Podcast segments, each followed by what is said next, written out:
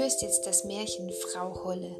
Dieses Märchen liegt den Gebrüdern Grimm zugrunde, wurde aber von Alexander Kaiser, der die Webseite kurzmärchen.de hat, in die heutige Sprache übertragen. Viel Spaß beim Zuhören. Eine Witwe hatte zwei Töchter, davon war eine fleißig und die andere faul. Eines Tages fiel der Fleißigen eine Spule zum Spinnen in den Brunnen. Sie weinte, lief zur Stiefmutter und erzählte ihr das Unglück. Diese schimpfte heftig und sprach Du hast die Spule hinunterfallen lassen, so hol sie auch wieder herauf. So ging das Mädchen zum Brunnen zurück und wusste nicht, was es tun sollte. In seiner Herzensangst sprang es in den Brunnen hinein, um die Spule zu holen. Es verlor die Besinnung, und als es erwacht und wieder zu sich kam, war es auf einer schönen Wiese, wo die Sonne schien und viele tausend Blumen standen. Es kam zu einem Backofen, der voller Brot war. Das Brot rief Ach, zieh mich raus, zieh mich raus, sonst verbrenne ich, ich bin schon längst ausgebacken. Da holte es mit dem Brotschieber alle Brote heraus. Dann ging es weiter zu einem Baum, der hing voller Äpfel. Der Baum rief Ach, schüttle mich, schüttle mich, die Äpfel sind alle miteinander reif. Da schüttelte es den Baum, bis kein Apfel mehr oben war. Nachdem es alle Äpfel ordentlich auf einem Haufen gesammelt hatte, ging es weiter. So kam es zu einem kleinen Haus, aus dem eine alte Frau herausschaute und rief Bleib bei mir, liebes Kind. Wenn du alle Arbeit im Hause ordentlich erledigst, soll es dir gut ergehen. Du musst nur acht geben, dass du mein Bett gut machst und es fleißig aufschüttelst, dass die Federn fliegen, denn dann schneit es in der Welt. Ich bin Frau Holle. Weil die Alte ihm so gut zusprach, so fasste sich das Mädchen ein Herz, willigte ein und begab sich in ihren Dienst. Es besorgte alles nach ihrer Zufriedenheit und schüttelte das Bett immer wieder auf, so dass die Federn wie Schneeflocken umherflogen. Dafür hatte sie ein gutes Leben bei ihr und hörte kein böses Wort und wurde doch irgendwann traurig. Sie hatte Heimweh, obwohl es ihr hier tausendmal besser ging als zu Hause. Da sprach das Mädchen zu Frau Holle. Obwohl es mir hier sehr gut geht, so kann ich doch nicht länger bleiben. Ich muss wieder hinauf zu meiner Familie. Ich möchte so gerne nach Hause. Frau Holle sagte, es gefällt mir, dass du wieder nach Hause möchtest. Weil du mir so treu gedient hast, will ich dich selbst wieder hinaufbringen. Sie nahm das Mädchen bei der Hand und führte sie vor ein großes Tor.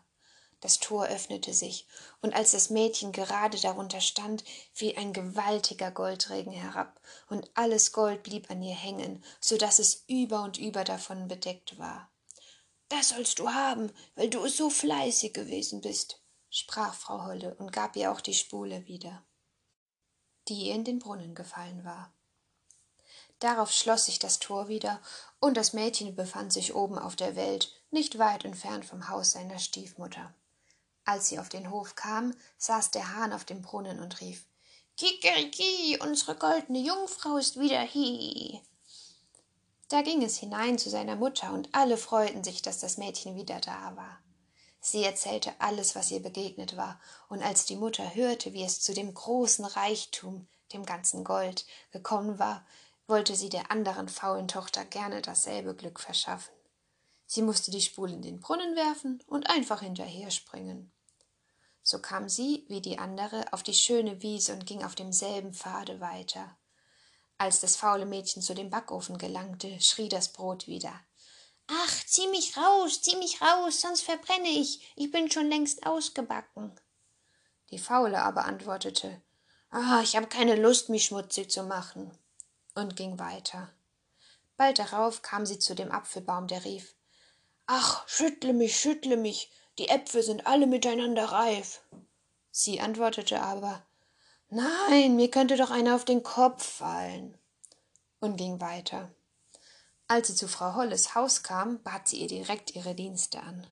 Am ersten Tag war sie fleißig und hörte auf Frau Holle, wenn sie etwas sagte, denn sie dachte an das viele Gold, das Frau Holle ihr schenken würde. Am zweiten Tag aber fing sie schon zu faulenzen an. Am dritten noch mehr, da wollte sie morgens gar nicht mehr aufstehen.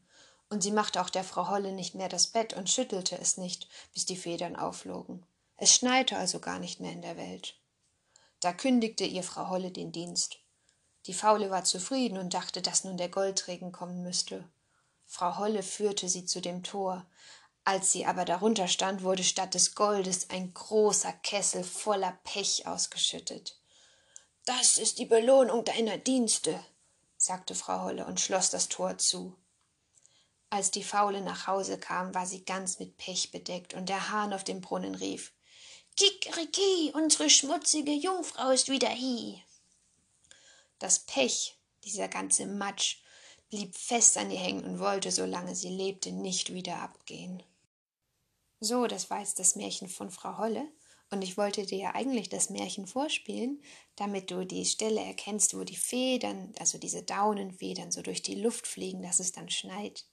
Dafür ist das Märchen auch ganz bekannt, dass beim Schütteln von den Decken die Federn herausfallen, dass es dann auf der Welt eben ganz weiß wird und alles mit Schnee bedeckt ist.